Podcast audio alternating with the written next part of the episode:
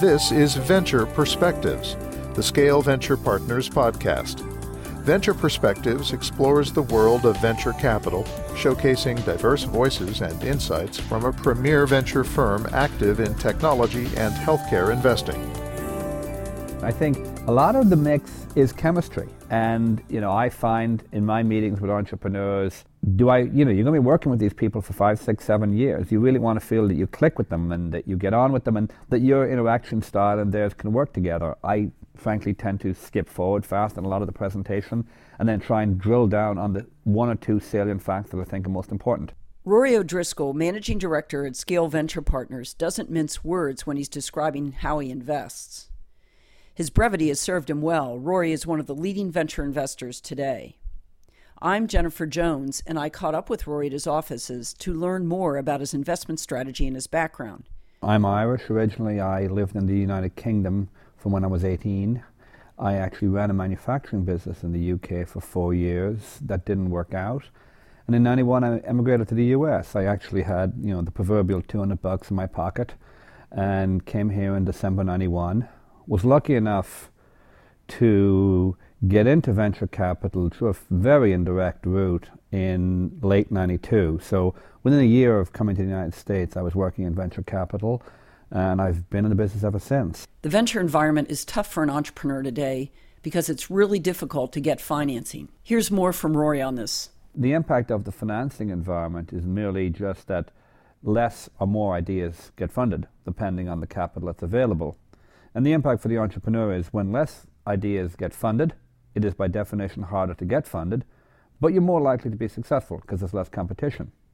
Conversely, as we saw in 99 2000, when there's lots of money, it's very easy to get funded, and that's the good news. But it's very hard to be successful, and that's the bad news. So, net net, I think you're actually better off as an entrepreneur right now because the worst, the thing that's really scarce for an entrepreneur, and frankly scarce for everybody, is time. You only have a 30, 35 year career. You don't want to spend five years of it in something that's a waste of time. So the beauty of a tougher financing market is only the best ideas get funded. And only three or four companies get funded in a space, not 10 or 20. And what that means for you as the entrepreneur is yes, it might be hard to raise money, but once you've done that and you're going to give four years of your life to something or five years of your life to something, maybe more, you're far more likely to be successful in today's environment.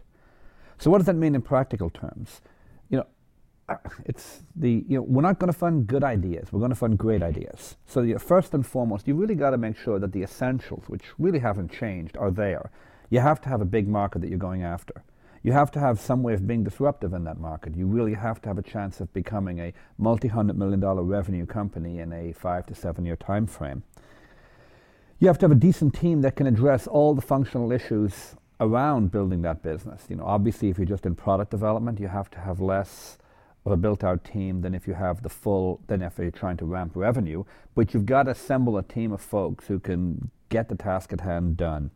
Um, that's kind of the big picture. And as I say, at some level, that really doesn't change throughout the cycle, or at least it shouldn't change throughout the cycle. The bar might go higher or lower, but fundamentally, for you as an entrepreneur, that's what you should focus on. Given that the venture environment is so tough, Scale Venture Partners is very clear on what they want to finance so that they don't waste anybody's time. So, what are they investing in? We want to fund in revenue technology companies on the technology side. Um, so, early in revenue all the way through. You know, companies, as we say, from launch or later, that are you know have some revenue, have some customer validation, and are just starting to scale. Hence our name, Scale Venture Partners. Focused on the basics of you know big market, good near in traction, and both of those are worth talking about. You know, big market. We try and proactively identify the markets that we want to play in. We believe that you know, big markets make big outcomes, and small markets make small outcomes. You can't build a big company in a small market, no matter how good you are. The other thing we look at besides a big market is near in traction, and we really find that the only evidence of long-term outperformance is near in outperformance. Put another way, the companies that are doing well now continue to do well as a rule, and the companies that haven't found their groove now really find their groove over time.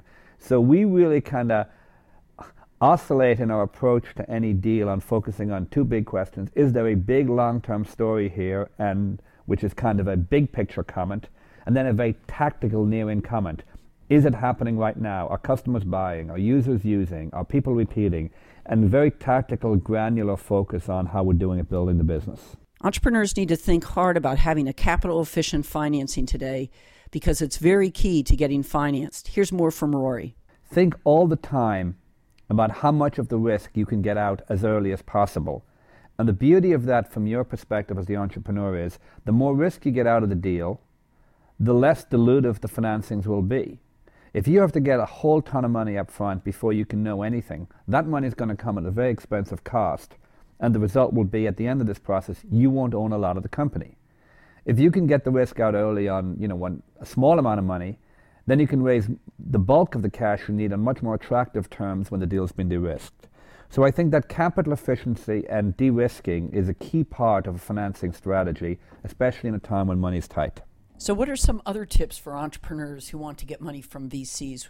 Here's Rory again. Then after that, it's kind of the practical stuff, the day-to-day stuff of getting funded. And this is incredibly obvious, but you know, target VCs who do the kind of deals that you are. I mean, we're like VCs are like everybody else. We all have a stage we focus on. We all have kind of industries we like to invest in. And most of the time, if you're a software company and you go call on a fund that's only focused on clean tech, you're not going to persuade them to change their fund focus. You're not going to persuade them to change their stage focus. So you are far better off, and you've really got to focus on targeting funds that you believe are appropriate to the kind of company you're trying to build. And the best way to calibrate is calibrate that is look at the other deals they've done. The best indicator as to whether or not a venture fund will fund a deal like yours is have they funded other deals like yours? That's great advice from successful venture investor Rory O'Driscoll of Scale Venture Partners, who's known for his software service deals like Omniture. Remember to heed it closely if you want to succeed as a venture financed entrepreneur. Rory's three key insights have a capital efficient financing strategy take as much of the risk out of your company before seeking financing to avoid dilution, and target the VCs who are doing your type of deal.